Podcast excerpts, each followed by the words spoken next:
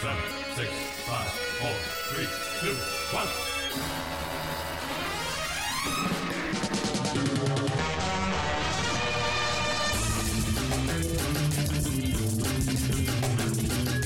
Hey, welcome back to Optimus the Vaccine. I'm Steve, and uh, joining me today, uh, got Adam Myros. Uh, hello, Steve. Hello, Uh, man. This is, I, I'm glad to be here for Jack's triumphant return from Ireland. oh, yeah, where he uh, promptly got sick. Do you think? I, I mean, because you know, Jack is he's been pretty adamant that COVID's not real. So, uh, do you think he's kind of changed his tune? Well, I thought it was blight. Uh, that could be it. Yeah. What what are the what are the symptoms of blight? Has anyone Googled that recently? What? Uh, mean, absence he of potatoes. Uh, Yeah, I got. I could. It could be malnourishment. What was he eating out there? Do we know? I'm not sure. well, it's Ireland. I mean, I I have a guess or two. You know, Yeah, that's true. Uh, yeah, it's probably potatoes and potatoes and potatoes. And that's really all I know. You know, I, I'm guessing there was some potatoes involved. mm-hmm, mm-hmm. Definitely has to be blight related. Uh, Could Also- what is it? A haggis? That's the same thing, right? Again, I- Scotland. the, the, the optimism vaccine tenet, Steve. Scotland is Ireland. yeah, is Scotland is England. Ireland is England. Yeah, it's it all was haggis. yeah, Irish people really like when you lump them in with the United Kingdom. I've heard. Oh, and also is Boston. Th- th- Is that's Boston. also the same thing. Yeah. Yeah, exactly. I- Ireland West. All right. uh, also joining us, we don't have Jack because he's deathly ill, uh, but we do have a, a twofer. We've got Jake Trapila and his son Dalton. What's up? Hey guys, how are you doing? Pretty good, man. Uh, we're we're we're breaking records. Youngest baby on a podcast ever. We just looked it up. The youngest podcaster is 17. Pff, bullshit. Yeah. Yeah, apparently uh, 17 years old is the current record. Um, by my count, Dalton is uh, four months and 11 days That's at the right. time of this recording. So uh, we kicked that record's ass.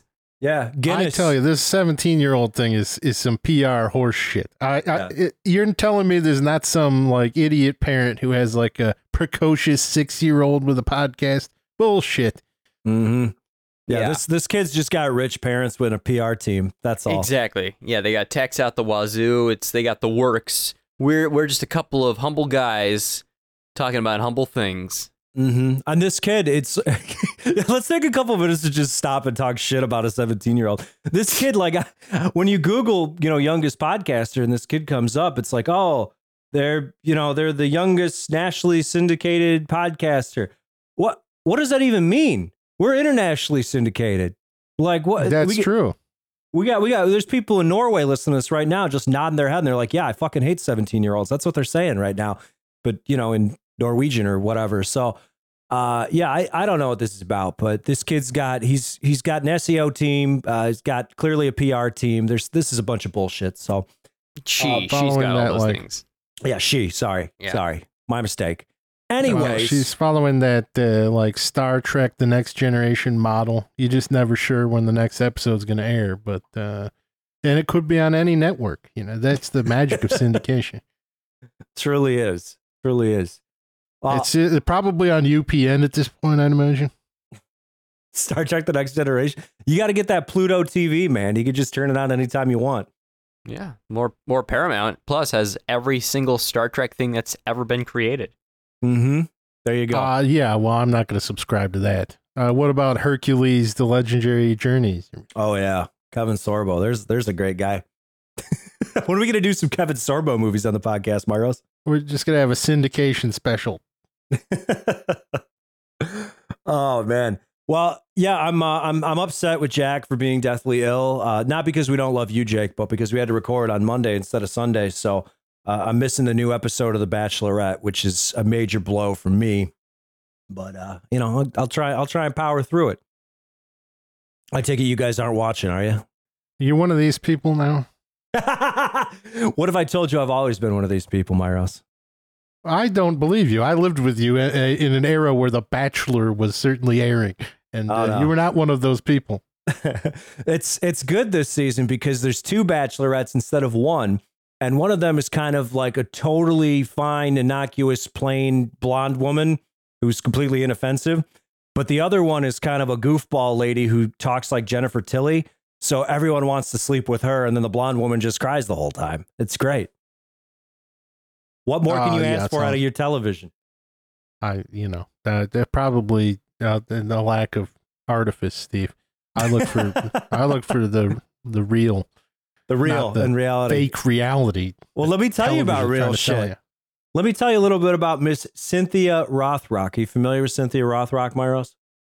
I I am familiar. Uh, That's good, based on that's our, our coverage about. of of martial law one and two. Yes, That's Uh, correct. Yeah. Martial Law, her first, uh, I think it was her first American film that was released, if I'm not mistaken. It's, it, no, it, it, that's I don't know. It's it's Yeah. sticky. It's, sticky. the DTV market. There were there were approximately like seven movies released at at what would seemingly be the exact same time, but uh, the argument could be made that martial law was the first. Yeah, I think I think officially when I was looking it up, uh, it, the best quote that I saw was, "It is allegedly her first American movie." so yeah, allegedly that was her first. But you know, prior to that, she she lived in Hong Kong and made seven films over the course of three years. And before that, uh, she was still the baddest woman on the planet because she was a world champion in forms and weapons uh, five times between 1981 and 1985. Which, if you're into martial arts, I guess that's a big fucking deal. And on top of that, these aren't uh, like segregated by men and women. It, they're open to fully open to both sexes. So she beat the shit out of a bunch of women, beat the shit out of a bunch of men, uh, and was basically untouchable. This is like an unprecedented thing in martial arts. That's how good she was.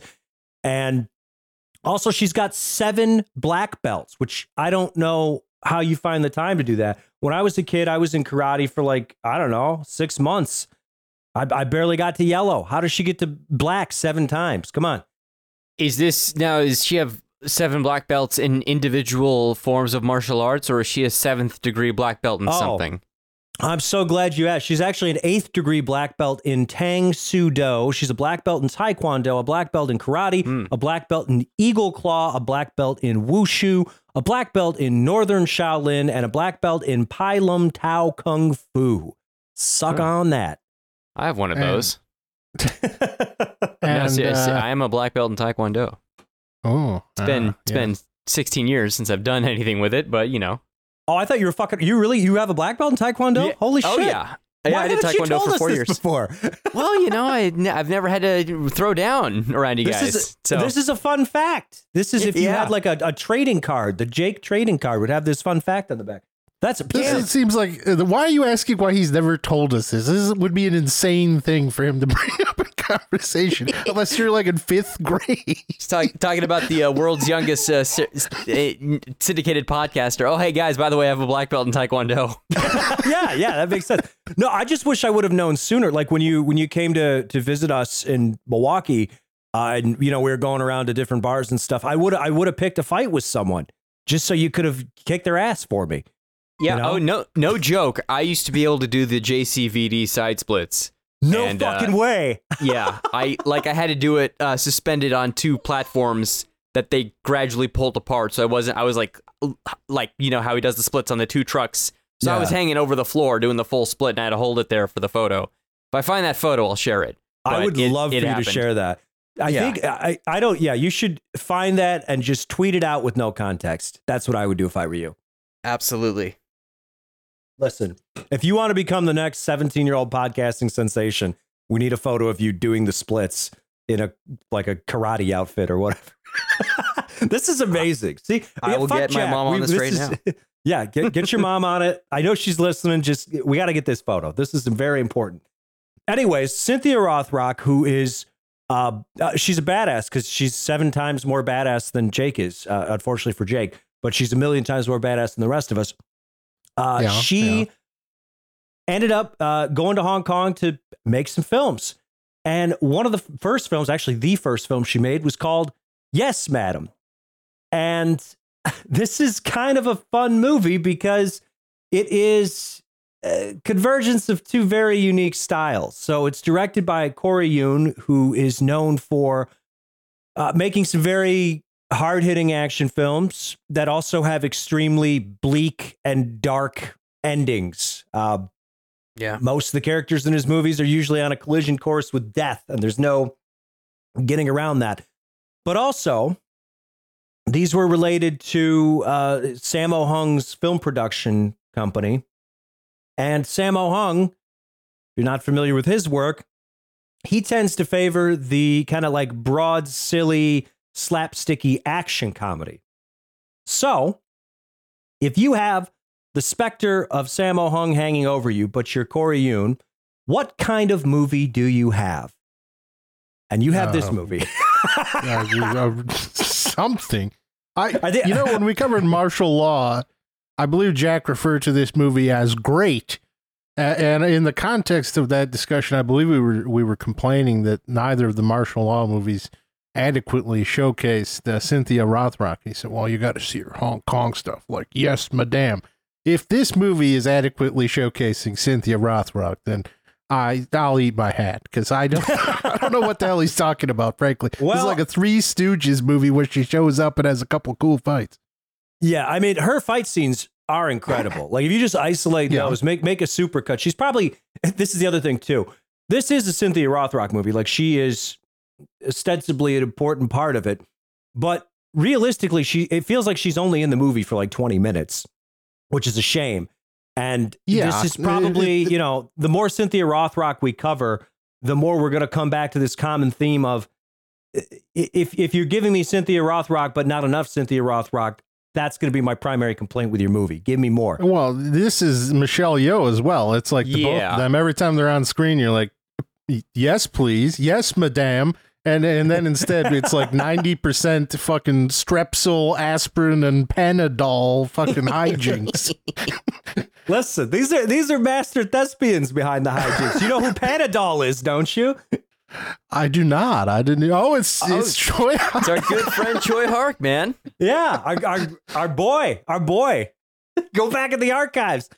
Uh, you know, the, one of the, one of the best to ever do it. I can't believe that you would you would besmirch his character that way. Yeah, well, I mean, let me say that r- right off the bat, yes, Madame is immediately awesome. There's this uh, heist of an armored car that Michelle Yeoh gets involved in stopping, and it immediately uh, introduces us to a world where basic physics are completely ignored for the sake of having great action. Whenever somebody is kicked or punched or shotgunned, uh, they don't they don't they're not just hit; they go fucking flying back and it like the people are crashing through windshields. There's a lot of broken glass in this movie. It's it's really just such a, a killer opening. But yeah, there's a lot of a lot of this uh, wacky Stooges material with our our three uh, uh, uh, like thieves slash counterfeiters. I guess is what they're running. Yeah, I don't. I Yeah. I uh you, you know, I will say I'm probably going to come down a little harder than uh, I expected on these Corey Yuen films, but uh one thing I'm I'm not going to criticize in either film by any stretch is the open. The guy knows how to like get out the gate with these like just incredible action sequences that are, and you're like, "Hell, yeah, I'm I'm in for the ride." And then well, things get a little muddy with the tone, I'll say that, and probably both of these films, especially this one. Yeah, it's uh, it's a little back and forth with that stuff because it is. I mean, there's some straight up Looney Tune shit. Uh, Most notably from Tsui Hark. Like he probably does the most Looney Tune stuff out of anyone. Uh, but but it is. It's it's kind of that weird slapsticky, super physical comedy juxtaposed with uh, Cynthia Rothrock and Michelle Yeoh's just incredible stunt work and fight choreography on display. And then also the the tone of this movie, which I, I've kind of wrestled with both of these films on this because aside from the goofy stuff, it, it really like I, I don't know what I'm supposed to think or feel when I'm watching this because you've got the goofy stuff and then you, you really you, you kind of empathize with these these criminals because they are. They're just fucking buffoons.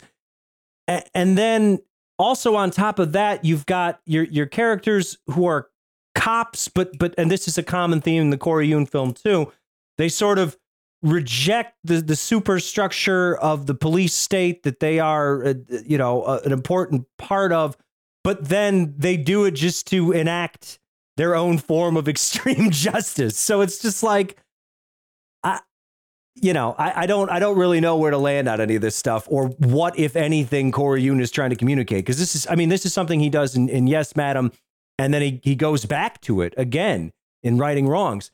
Uh, but all that aside, I mean, shit, this movie, it, it, if you want to laugh, there's some laughs. If you want to see some of the best fight choreography you've ever seen, it's fucking here. Because this is like real Hong Kong stuff. This is like hard hitting, body destroying stuff. And this is also a movie that kind of, I mean, it was Cynthia Rothrock's first film, but it really like launched her into stardom in Hong Kong and got the attention of people like Sylvester Stallone and Arnold Schwarzenegger. Like she could have been huge in America. And part of the reason why is because like the, these Hong Kong action movies, it looks like meticulously choreographed. Like, oh, they practiced this for months. But a lot of times with these Hong Kong productions, they would literally just show up on set and be like, okay, here's what we got. Here's what we can do. Why don't we try a thing? Basically. and they would just do this shit. And Cynthia Rothrock has talked about how she wasn't wearing any padding when she was doing this, which is pretty common if you film a action film like this anywhere else in the world. She didn't wear mm-hmm. any padding. And all the stunts that you see, we're like, fuck, man, that must have been a dummy or that guy must not be alive. Like, there's a, a fight in the mansion at the end of the movie where a guy kind of falls over a banister and smashes through a bunch of glass. And it looks like his spine just snaps in half uh, on, on this like water feature thing. And he really did that. Like, that's, there's that it's not a dummy. It's that guy's spine just being turned into dust. Cynthia Rothrock got kicked so hard in the head that she started like bleeding out of her ears. And then they, they took her to the hospital, and the doctor was like, Well, you've completely like demolished the inner part of your eardrum. Like it's just fucking cream corn at this point. Uh, so there's nothing I could really do. So then she just went back to work and finished the fucking scene for the day. Like just absolutely insane shit. When you see these people, and Rothrock has talked about it in numerous interviews. If you're watching Yes, Madam, and you're like, God damn, that looks like it hurt. That's because it definitely did. These guys are beating the shit out of each other. Yeah, both so of these cool. movies have like some jackass like 30 foot stage dive. it's like, oh, we gotta have a flying leap from like three stories. just oh, yeah. like landing on someone else. It's like, and th- yeah, it is not. It's not faked. like, Jesus Christ. Sure, sure. All right. So, Mario, I'm guessing like your your your major complaint here is uh, just a little too zany for you. But yeah, it is. But I mean, that's fine. It's just I guess you just have to know what you're getting in for. I don't yeah. uh, like again. I just want to watch, and I'm sure we'll get there. We're not done with Cynthia Rothrock, but uh, I just want to watch a movie where her name's on the cover and she's the fucking star of the movie and it, she's just kicking everyone's ass and not a yeah. bunch of fucking goofballs detracting from from the excellent work she's doing. That's fair. That's fair. Yeah, it you know, I guess one thing to this film's credit is you'll notice in a lot of action movies, even some of the best B action movies from this period, a lot of times the issues are you've got these incredible fight scenes, but then you've got parts that just drag, drag and drag and drag. And I love Corey Yuen's approach because he never lets that happen. Uh, sometimes it's to the detriment of the film overall, but no matter what you think of Yes, Madam, you're not going to be bored because something is constantly flying in your face. I think in the first 20 minutes of this movie, it gets through what most films would cover in about three hours.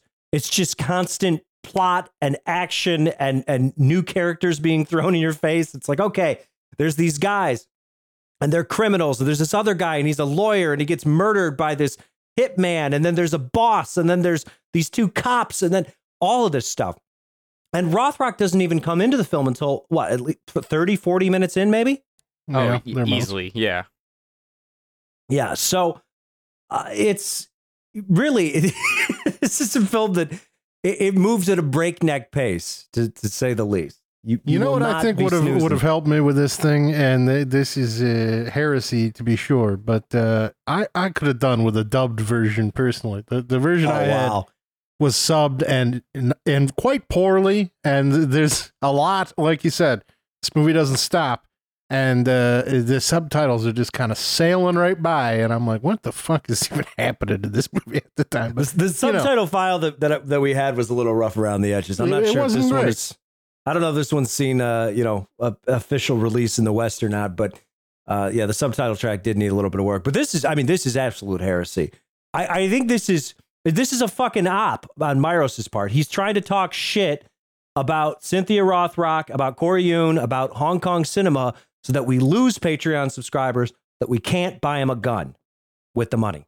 Well, that's uh, it, there could be some ulterior motives, but I, I rest assured, I, I am not talking shit about any of the like Rothrock and Yeoh are both fucking amazing in this movie. like Yeah. they're incredible. Yeah. The problem is just that they're, uh, th- you know, they're not there most of the time. Yeah. I- I would, yeah, I would say, you know, you said he can open a movie really well. He can also end a movie really well, which is the same for both films we're talking this week. Because the last 10, 15 minutes of this, where it's just Michelle Yeoh and Cynthia Rothrock against the world, uh, is incredible. And like, there's like people are vaulting up floors. Uh, Michelle Yeoh at one point, she is hanging off of a, a balcony and she smashes through the glass partition to grab two guys and then pull them through the glass. One guy gets knocked down into a glass like fountain that's shaped like a staircase. Uh, it, the ending of this movie is really a, a, beautiful sight, and uh, yeah, it's a lot of a lot of hijinks in the middle.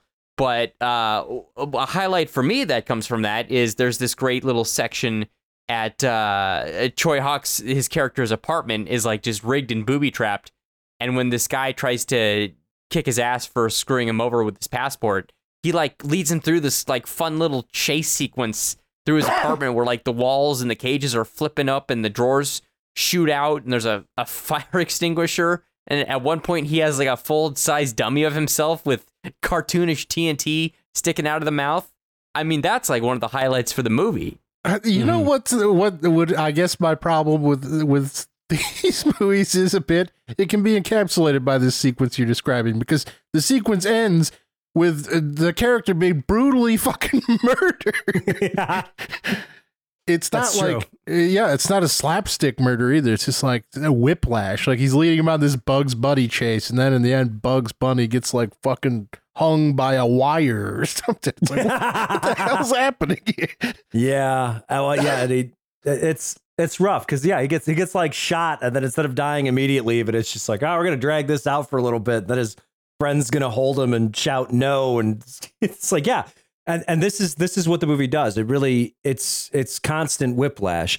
Uh, sometimes I think it really pays off. Like the the sequence Jake just mentioned is just uh, it's a fucking joy to watch, and then you've got this great bit too where it's uh it's you know Chekhov's gun here early on in the movie because uh Hark's character is a, he's a he's a forgery guy. He makes forgeries of weapons, he makes fake passports, things like that.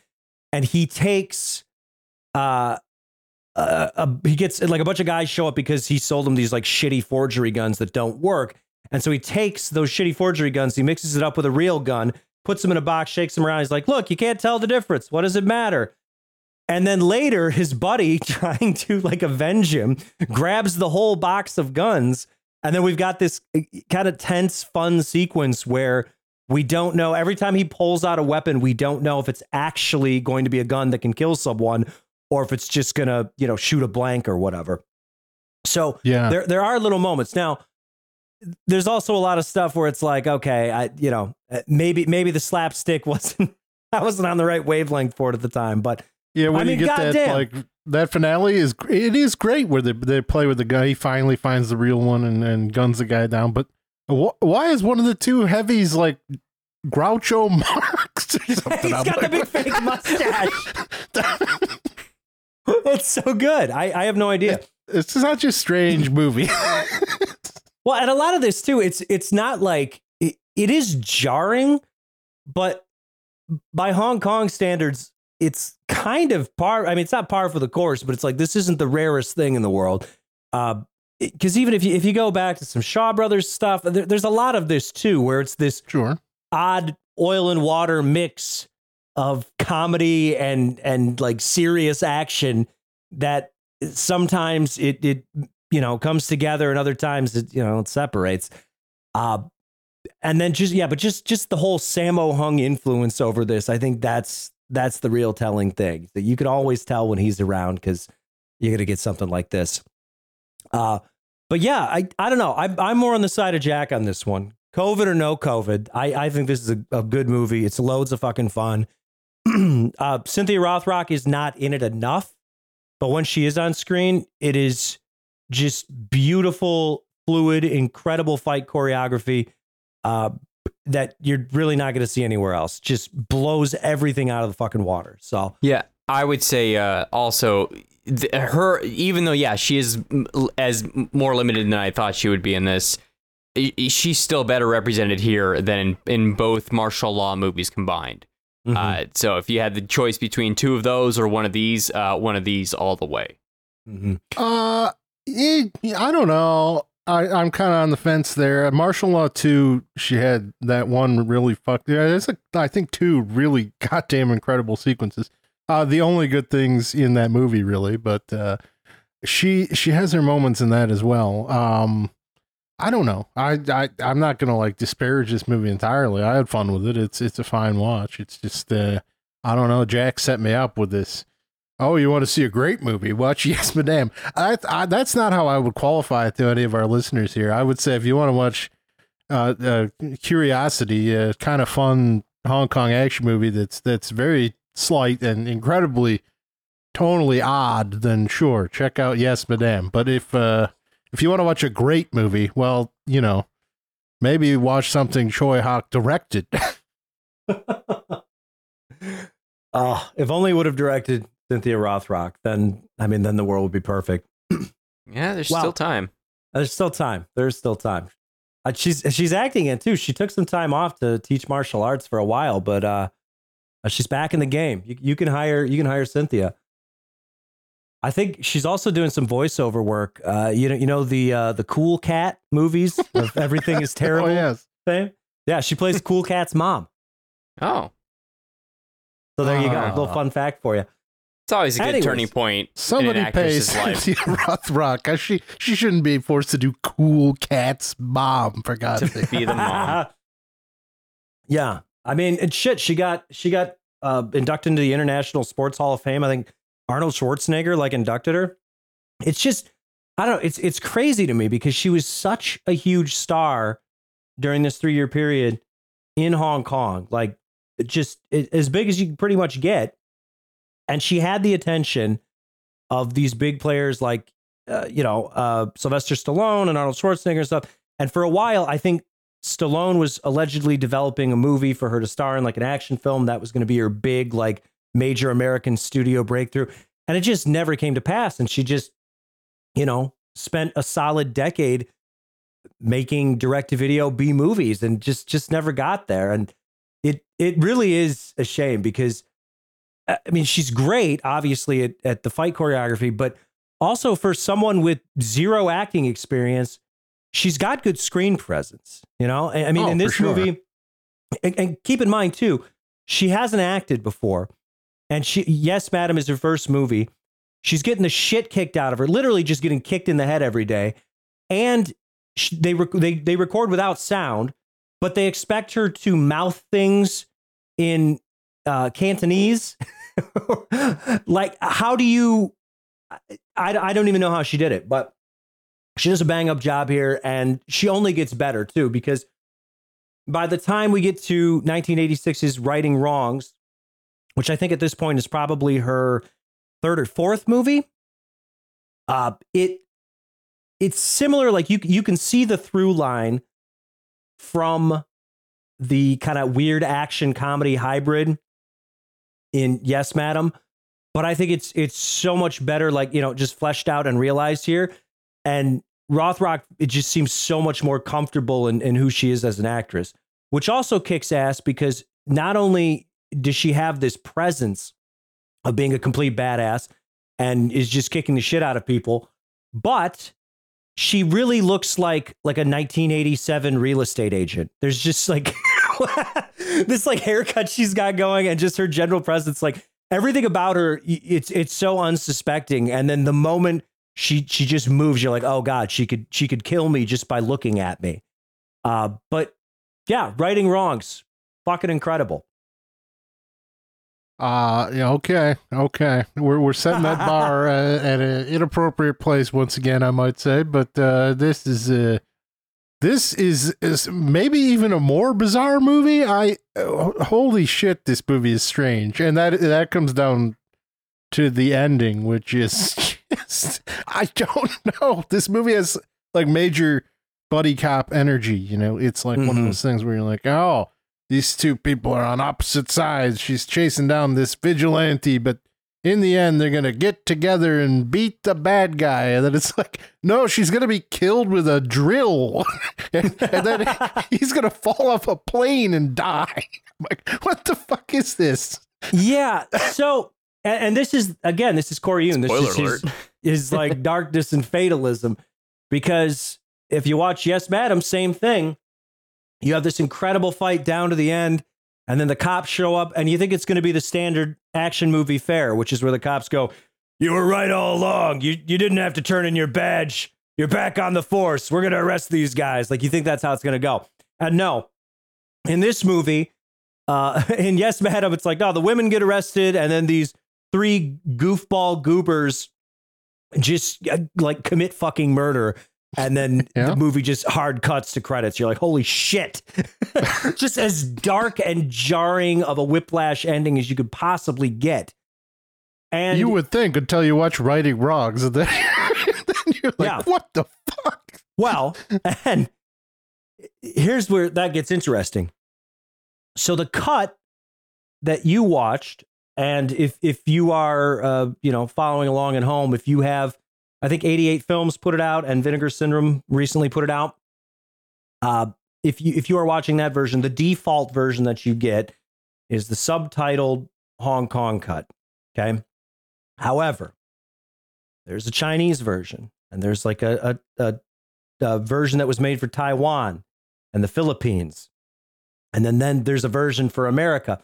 And depending on which version you watch, you're going to get a different ending. So the ending we watched, the, the director's original ending, is, is the dark ending. Everybody dies, good or bad, Sure everything, do. everybody dies. And you're like, what the fuck? Now, if you watch one of the other cuts, uh, every everybody lives and it's a happy ending, except for the bad guy. He dies. So, Myros, if you want that ending, it's available to you. It was shot. It's just, you know, the, uh, the Hong Kong version. Uh, it- let's just say it didn't test very well with international audiences. I, That's I when they could see recut it. that. It's it, again. It's not like I'm, I'm clamoring for them to change the, the director's vision or something, but as someone who who has a you know mainly Western palate and is raised on watching you know Lethal Weapon and what have you, this is it feels insane to watch this. You're like, what the fucking hell is this ending? Like, I I it's just hard to process. I could see why any sort of like international distributor would be like, nope, nobody's gonna go in for this. Yeah, yeah. Well, and and again, like in in the international version, the other thing they do too is because this movie is all about how, um, basically this this criminal is getting off because he's killing witnesses and just you know manipulating the whole court process. And there's this prosecutor who belie- who believes in justice, so he's trying to get justice through you know alternative means. And it, one of the things that this this big bad does is he um, has someone sent to like murder an entire family in a very gruesome fashion too. Like you just watch these people just like completely blasted in front of their crying children. And in the international versions, they actually because it's kind of sudden. Like you just see this family, and then a guy shows up, and he's like, "Heidi ho!" and they just blast the shit out of them. And in the international version, they actually kind of like flesh out the story of and, and give a little bit more time to this family so that you get a little more comfortable with them. So it, it has a little more resonance. But fuck, I don't know. There's again really dark, bleak shit in this. Yeah, I think it works better here. Really, the only one that that strikes me as insane and doesn't really work into the plot at all is Rothrock's death. Like, like yeah, the vigilante gets his in the end, and you know, there's this whole poetic thing about how both of these men have committed murder and what what defines the difference between them. And yeah, I, I think by the morality of the film that that our erstwhile protagonist, the vigilante, deserves his death and Mhm. that's that that makes sense in the in the at least the western film language as does the the again this movie has also a goofy element which is rothrock's incompetent bumbling partner who uh, is also savagely murdered. And that that kind of is one of those second act things. It's, it's going to motivate the hero right? But um yeah that the rothrock thing is the one that just is is almost unpalatable because she's uh, you know it's she's got the guy. Maybe he escapes. Mhm. maybe something like that could happen. But he just fucking kills her with his hand drill and it's like so goddamn brutal and out of nowhere that you're Oh like, yeah, and, and this is after again like another amazing action sequence where she's inside of this airplane hangar and she's sort of like uh like somersaulting and rolling over all these barrels and across all these things and like doing a great combination of uh weapon work and shooting people and then also just kicking the shit out of them and you're like, "Oh goddamn. She's really to give it to this guy." and then Corey Yuen because he, I think he's an asshole. He he does this great thing where she gets hit with the drill and you think for a second you're like, oh man, he like nailed her in the in the collarbone or the shoulder, and and I bet her, you know, the prosecutor guy is gonna show up and like pull the Yep. drill out of her shoulder, and then we're gonna, you know, finally defeat the bad guy. And, and then and then the camera just sort of like pans over. You're like, nope, that went straight through her larynx. She's dead. That's It's very just like- obvious. It, it is like this. Oh, it's it's like a Michael Mann movie, except it's it again. It's just got this fucking goofy bullshit happening the whole time. It's it's, it's hard to reconcile. It's like Michael Bay meets Michael Mann. Yeah, it's a, it's a double. When you, when you get the two Michaels in a room and you throw them into Hong Kong, you get Corey Yuen. There you go. Michael Bay and Michael Mann. It's really, it's really a powerful film because it kind of underlines the futility of justice. Like our our hero is this like up and coming prosecutor, and he's a guy who he's like devoting his life to putting bad guys behind bars. And the the opening scene, which we need to really dive into because it's just fucking crazy and great. Uh, his, his mentor is this uh, this elder judge, and uh, he's killed by this like a triple assassination plot that involves a sniper, uh, a guy with an accordion holding a revolver, and then a getaway driver who's blasting an Uzi. Uh, this turns into a, a car chase, which goes through several alleys. More shit, uh, it gets wrecked, and then it ends off of a bridge, like one of the an elevated bridge that's having a ship pass underneath it, and then the car with the assassins catches on fire and explodes. And after that, then we get the Terminator esque murder of the families, where all the parents of like four families are shot through a screen door, and the children are just left screaming and crying inside this locked apartment as they're blown up with a bomb. That's the opening of the film. And then Liter- it's like- literally less than 10 minutes and all of that occurs. yeah, Yeah. and then the if our prosecutor's like, uh, yeah, I can't, I can't just go by the books. I need to actually kill some of these guys if I want to get can't go results. by the book because someone Yeah. shot his book with a fucking Uzi. He can't even read it anymore. Yeah, that's Uh, he sure tries. The he tries law to. has He's been like reading. shredded. Through, he's reading through it the whole fucking movie. Yeah, and so yeah, it's a really like a grim ending, but I, I feel like th- this is the the best possible outcome for this kind of film. It's like, oh, Oh, no, yeah. this is not he because he ends with him hanging off of an airplane like Tom Cruise in a Mission Impossible film, and you think, oh, he's gonna kill the guy in the plane or cause it to wreck or blow up, and he'll land safely. No, he falls from a great height. And just the last thing we see is just his bl- bloody, lifeless body sitting, just floating away in the ocean. And Yeah, that's the end of the movie. Smash cut to credits. And the thing is, too, like, this is an amazing airplane sequence. I'm, no joke. Like, just watching him Yeah. hanging off this airplane or getting dragged by the airplane, it just uh, top tier stunt work. And when he falls into the ocean, if you were to be like, yeah, that guy actually died and they just left it in the movie, I'd be like, yeah, that's this is some Twilight Zone shit. Like that guy's fucking dead. There's there's no way, you know. And and again to to Jake's point, this movie has its really dark, cynical moments, but to its credit, it, it's it's kind of baked into the film's DNA. It's it's dark from the jump, essentially.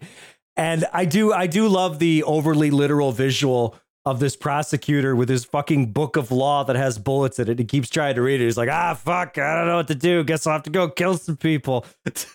it's just, it's wonderful. It's really wonderful. Yeah, I, I, yeah, I mean, I guess the thing is, we're painting this out to be like this really grim movie, and it is not. I mean, the No, content is, but the tone is not at all. It, it's another kind of really energetic, really almost lighthearted uh, feeling film. Like it, it zips along. It's it's the score is very uh, goofy and energetic, and it's just it's not dour. But Oh, it, it no. but it is. If you look at it in in the macro, you're like, what the fuck? This is the grimmest movie I've ever seen.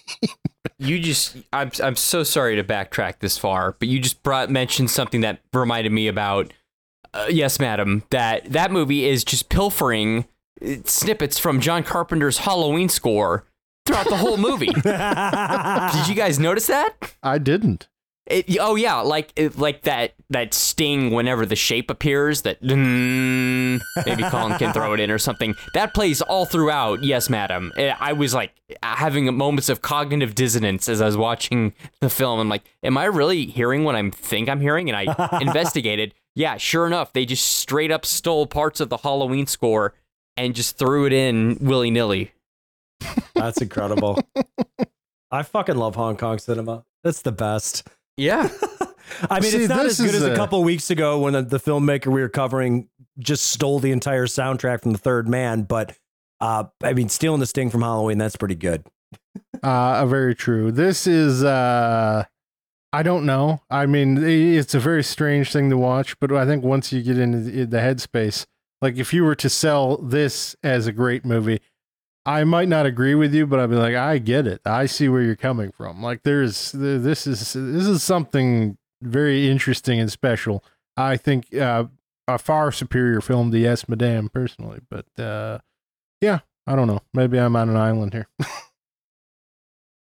Yeah, I, pre- I No. prefer righting wrongs, but I love them both. Sure. Yeah. No, I, I think this is good shit. Yeah, I don't know. I, I might not be capable of saying that I love either of these. It's just too much dissonance for me. But uh, I I certainly appreciate the hell out of this one. I think it's uh, it's a lot. There's a lot here. This is a, this is a meaty film, and um, Mhm. again, not enough Rothrock, but uh, so it goes. Yeah, that's that's truly. I mean, there's there's one thing you can count on in these in these early Rothrock movies. Not enough Rothrock. It's it's kind of depressing. Uh, Early but, I Rothrock mean, and later, probably. I mean, are, are there any? Yeah. Well, I guess we'll find out. We're gonna get into your China O'Briens and your what have yous, but uh, so far, just fucking make her the star of a movie. That's the Mhm. I, I, make her the star. I wish she was again. You watch her against her contemporaries in like American DTV action, like. Why the fuck was Steven Seagal a bigger star than Cynthia Rothrock or, or Chuck Norris for God's sake? These people Yeah. are terrible.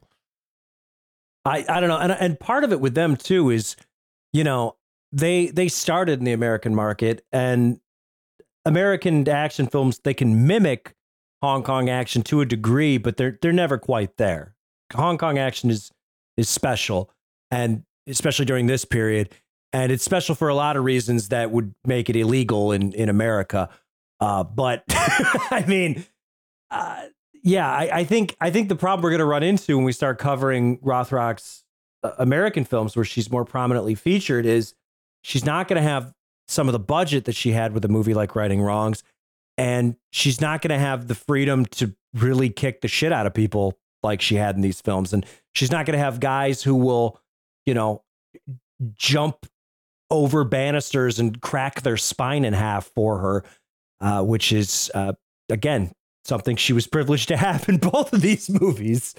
So Yeah, yeah, very true. And I'm I'm gonna guess that uh, we're gonna run into the martial law problem all over again, uh, with uh, you know the producer who won't trust her to carry a film and just throws in some bland white karate. yeah, yeah, and then or a guy that can't coordinate fights worth a good goddamn. Yeah. and that's she's, what you run she's into. got a she's got a great intro though in a Righting Wrongs. She's like in an underground mahjong uh, tournament, and which is also a sting operation that she's a part of, and she like handcuffs four guys together with just one chair and one set of handcuffs. It's pretty like a nifty little Jackie Chan esque sequence Hmm, with, yeah, with very how it's true. pulled off. Very oh true. yeah, it's I think great. the And then- slapstick in this thing is executed much better for me. I mean, it's just like integrates well. It, it doesn't Mhm. drag on for so damn long, like old Strepsil and whatnot. I was like, enough with these idiots, for God's sake. That's fair. Well, I mean, I, the other thing too is you can, you can really see in Righting Wrongs just how she's grown as an actress and and how she's learned to kind of use her body and her facial expressions to compensate for the fact that they're you know recording without sound and she doesn't speak the language. Uh, and and the mahjong sequence is fantastic. Like there's this just this shot when she's introduced where she's sitting at the table and she like scoops up a thing of tea and just sips from it and immediately you know she's just the baddest fucking woman on the planet. And she, Yeah. all she had to do was drink a cup of tea, which is, I mean, that's impressive. So, that uh, shot is awesome. oh Uh, yeah, her intro, I was like, okay, I'm all in on whatever happens next. whatever happens next, it's good. Yeah, that's that's pretty Yeah. much it. Uh, but yeah, she is she's fucking incredible in this movie. Um, she also has a really good fight scene later with Karen Sheperd, and uh, we we Oh, also yeah. get to watch because this movie not only can you have this fun, stylish fight between her and Karen Sheperd, but on top of that, uh, because the movie has to be so dark and cynical, like 10 seconds before Karen Sheperd has the world's skinniest knife, which she promptly shoves into the throat of a child, like on, on the boardwalk.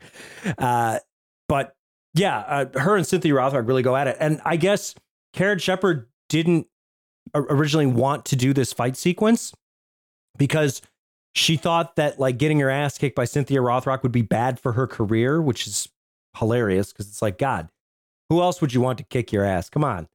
Uh, so yeah, but I'm I'm glad she did it because this is just man. Again, across these movies, doesn't matter like uh, what the era is, who, the actors are. Where are you going to find fighting this good? And the answer is you're not going to. This is the the little bits that we get of Cynthia Rothrock are always just mind melting to me. That no one can touch what she's capable of doing. Yeah, I guess. And, and again, when you get into the American stuff, I, I think Van Damme's probably as, as close as you get. But um, yeah, I I prefer Rothrock, frankly. Yeah. Also, he's allegedly kind of a dick, and I think Rothrock is is known from, I mean, fans and people that have worked with her, and everybody thinks she's lovely. So there you go. All right. Well- Well, I, I mean, I, if we take one thing away from this, it's if you're listening to this podcast, you need to watch more Hong Kong action films, and you need to just experience more Cynthia Rothrock, and hopefully, we can provide some of that in your life. Um, yeah, I say that to myself as well. That's that's that's always the takeaway. A lot of times when I am like stumbling on anything Hong Kong, I'm like, there's so much to appreciate in all of them. And my issue is my big dumb American brain is is programmed to look at movies in a certain way, and Hong Kong Hong Kong action does not speak the same language at all. And No. uh, you just got to accept it for what it is. If you can get into its headspace, it's going to be the most rewarding thing you'll watch. And uh, even if you can't, it doesn't matter. You're still going to be like, holy shit, look at these cool fights. Mm-hmm. Exactly. Exactly. Do you have? So, I don't mean to don't mean to put you on the spot, Adam. Do you have a favorite Hong Kong actioner that comes to mind? Ooh, offhand, I don't know. I mean, we we watched so many of those To films, and uh, Yeah. obviously uh, any Woo, but I there's not like one in particular that stands out. But again, I think Woo and, and To both, uh, at least in their like most famous work, uh, certainly are uh, echo Western film a hell of a lot more than something like this does, or even uh, Tsui Hark. Uh, Tsui Hark's stuff, there was some of it that I, I struggled to find accessible. Stuff like uh, Green Snake or something that you guys uh, were a lot higher on than I was. But, uh, you know, I, I think really in exploring a lot of these directors or, you know, having come in, obviously being familiar with Woo's work, um, I found that I love a great deal of them, especially uh, To's output. I, I you could call any of them my favorite, pretty much. My God. Yeah, no, that's that's a fair assessment. Yeah, I, I, and I think Johnnie To is probably a good entry point too. You know, like if if you watch a Johnnie To film, I mean, that's if it, with with an American action film mindset, that's kind of a good gateway drug. Uh, or I, I think some of the older Jackie Chan stuff too is good. You know, Project A or uh, even the Police Story series. Watching something like that, I think that's a good primer. Uh, but shit, yeah.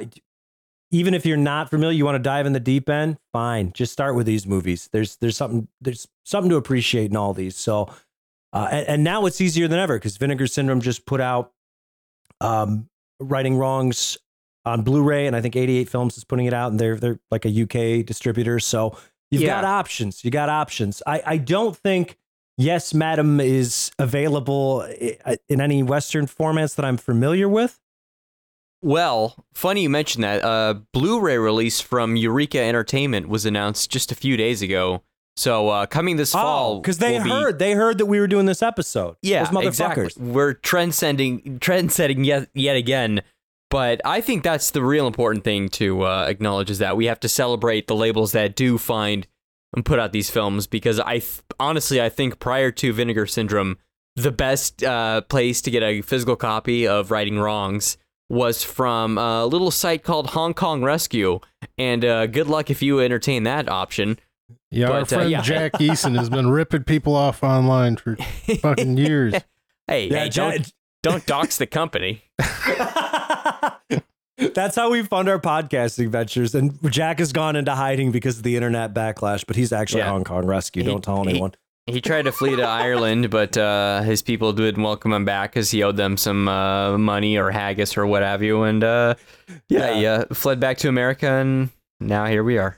Uh, yeah, he, he got he got to he got to Ireland as soon as he walked into Dublin. There's a guy swinging haggis around his head, and he's like, "Where's my copy of of Peking Opera Blues?"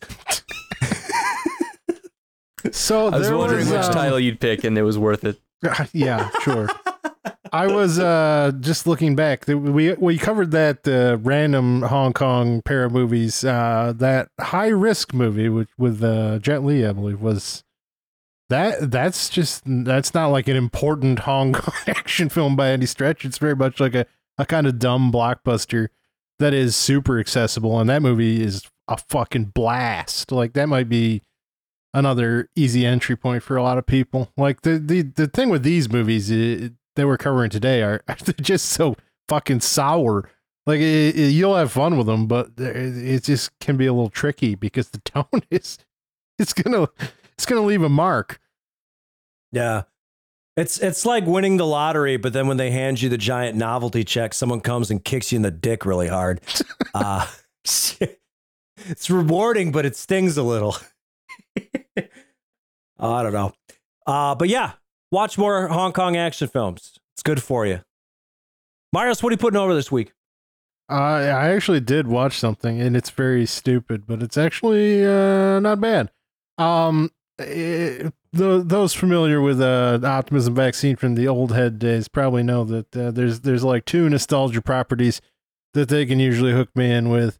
Uh, those being uh, He Man and the Ninja Turtles. Uh, everything else, I, I can cast aside childish things, but I will always be at least mildly curious about what the hell they're doing with those and uh, they just put out a long, long shelved uh, Ninja Turtles uh, film on Netflix. Uh, it's it's an animated movie. It's called Rise of the Teenage Mutant Ninja Turtles.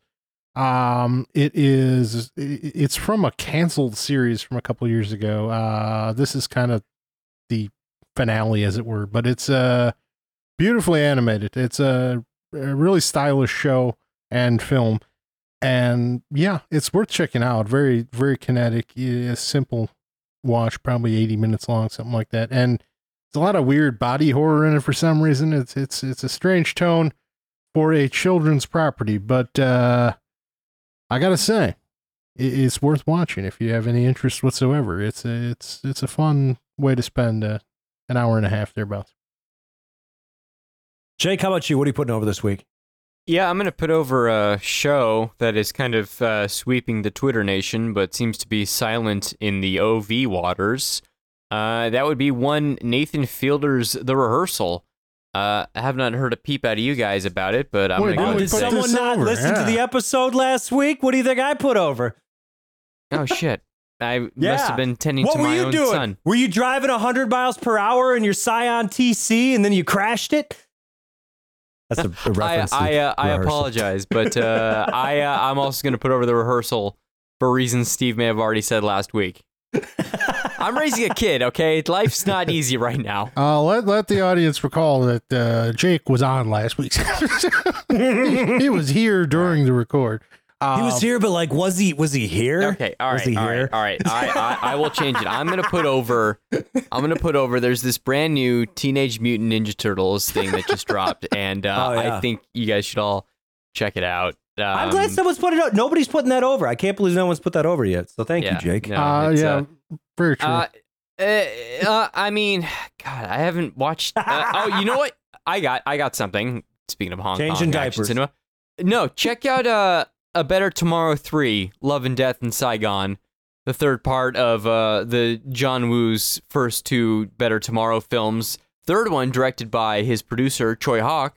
Take, takes place in Vietnam. We get to learn uh, the rise in the early days of uh, Chow Yun Fat's character he uh, meets a woman and falls in love and uh, is ultimately betrayed. But uh, it's it's not a film that's as probably as well seen or uh, acclaimed as the other two. But uh, I gotta say, it's pretty good. So uh, check that out. Jake, do you think we should cover that on the podcast? Uh, you know what? I think a Better Tomorrow trilogy would be a great episode. If you if you What, don't what if I? What if I told you we already did? you guys did. Jesus. this is so great. oh, man. Jake, Jake, I love you. If you're here right now, I'd fucking kiss you, and then I'd make you do the splits. All right. You know, I'm uh, glad. I'm just glad you guys are uh, keep reminding me to watch this rehearsal. Uh, I seemingly don't have access to HBO Max right now, but well, we'll address that because it needs to be watched. But fortunately, it looks like the first season's about to wrap. I'll just do it in one go, and Yeah. uh, then uh, then I'll recommend it next episode. Dude, the future of optimism vaccine is like 20 years from now. We're experiencing like the heat death of Earth, and we're all just in our fucking bunkers on respirators podcasting. And uh, Jake puts over the sinful dwarf. He's like, I saw this movie for the first time. Uh, Steve, I, I have good news for you. Uh, Joe Biden Yeah. just passed a sweeping uh, reform bill. Uh, environmental problems have been solved, so uh, we don't have to worry about Oh. that heat death any longer. You No know when more? you Oh, when you just God. said Joe Biden has just passed, I was really hoping your next words were away. oh, wait, that's where I thought you were going. I was like, fuck, Brandon's dead? What the Oh. fuck? Oh boy. No, Oh, he's still kicking and he's solving all of our problems day by day. Hell we just got to be a little patient with the man. You Is know? he It kicking takes or is he time. just Oh. kind of idly shuffling? He's shuffling. He's shuffling. My boy's shuffling. I love it. Oh my god. Damn, that was almost the the big breaking news, man. Well, not that this podcast is going to be out timely, but no, we're I'm, we're we're watching like goofball Republican meltdowns now. It's like, how do we get all Republicans to like tear up their Blue Lives Matter flags and just like say fuck the police and go like burn a police station down? And the answer is uh, send the FBI to Mar-a-Lago, and all of a sudden they all hate cops. So we're getting there. Maybe that that's the future of politics. Anyways, I can't wait to buy you a gun, Myros. This week, I'm putting over uh, a little movie called Hard to Kill, starring my boy Steven Seagal. You familiar with his work? Yeah, it's not very good. Hard to Kill fucking rocks. Oh, So I've never seen Hard between... to Kill. I'm just talking about uh, Steven Seagal in general. You know, Yeah, well, it's a sack no, of his, shit. his batting average isn't good. His his court average isn't good either. Jesus Christ, he's a horrible person. But, uh, but a there's- great there's- martial artist. Well, I he's fine. Um, interesting things about Steven Seagal. One, there was a period between 1988 and 1995 where he made about five or six movies that I would categorize as pretty darn good and entertaining. Two, one time around that same time period, he said because of his Aikido training, he could not be choked out. It was impossible because he could control his breathing. So one of his stuntmen co-star guys said, "You're full of shit," and choked him out. And Steven Seagal pooped his pants because he passed out. He just pooped his pants. So Steven Seagal shit his pants. Okay. Next thing. Cynthia Rothrock, legit badass, seems like a wonderful human being, could basically kill any of us just by looking at us. Steven Seagal, just an amazing pile of shit. However, where Cynthia Rothrock is just naturally the baddest woman on the planet, Steven Seagal is a person who stands in a scene, looks directly at the camera, and has to tell you over and over and over again that he is the baddest man on the planet, even though it's clear that he's not. he's got a receding hairline. Every film, he gains 20 pounds. Um, he's got like a fucking weird, like donut goatee now. But in Hard to Kill, you get this wonderful balance of pretty rock solid action and uh, just uh, an amazing display of hubris from Mr. Seagal. Uh, this goes as far as like he's in a coma and he wakes up with the most ridiculous glue on coma beard I've ever seen. and right before he wakes up, the doctor like lifts up his sheet and he's like fully naked in a coma with this ridiculous beard thing. And she looks at his dick. She's like, mm, can't wait for you to wake up so I can get me a piece of that thing. She's just like cock lusting after a patient. And then he does wake up after being in a coma for seven years, bangs the nurse like almost immediately. Okay. But previously, he was in a coma because he got shot six times while his family was murdered. So, like, he wakes up, he doesn't really know too much about what's going on in his life. And he still has his wedding ring on, and he's already like boning the shit out of this nurse. Uh, additionally, in order to recover, he demands that the nurse go to Chinatown, buy him Chinese herbs. And then there's this incredible scene, probably the best thing ever filmed, where he sticks uh, acupuncture needles into himself and then sticks incense on top of the acupuncture needles. So he's just like smoking out of like needles in his body. And uh, yeah, it's super cool. So hard to kill.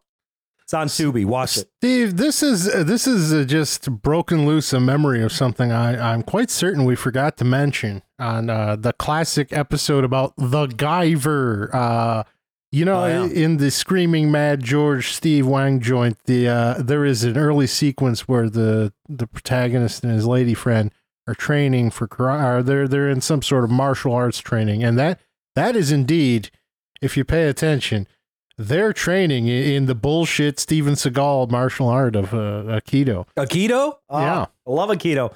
There's also in in Yes Madam, there's an Aikido poster inside of uh, the Bumbling Goobers like uh, apartment. They've they've they've got an Aikido poster on the wall. They've got uh, what I think is about five or six uh, Aiwa boom boxes, and then they've got a big fish tank. That's all they own.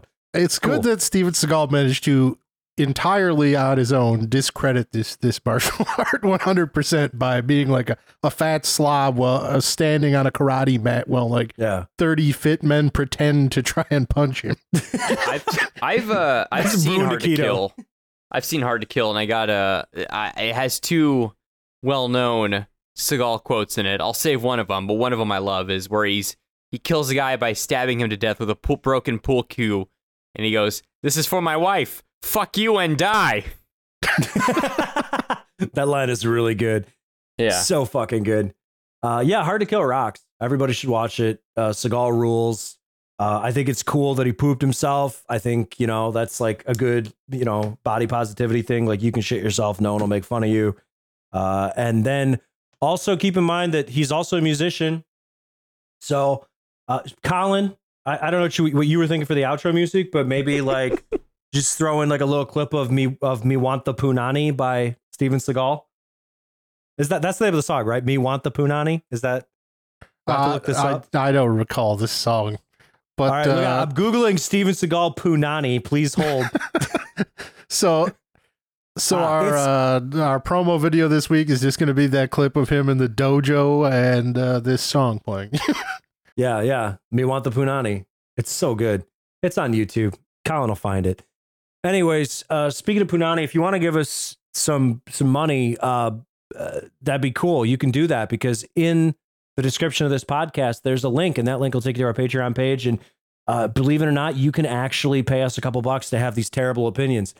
Uh, but on top of that, if you pay us, then you get to you get some cool stuff. If you donate at any level at all, I will send you a movie in the mail from my personal collection. Very exciting. Uh, also, if you donate at a higher tier level, you get to vote in fan polls and you get your name read out on the air. Mars, you got those names up? Nope. I'm sorry. I'm sitting here watching uh, Steven Seagal fight Russian karate masters, and by fight I mean be old and stand there.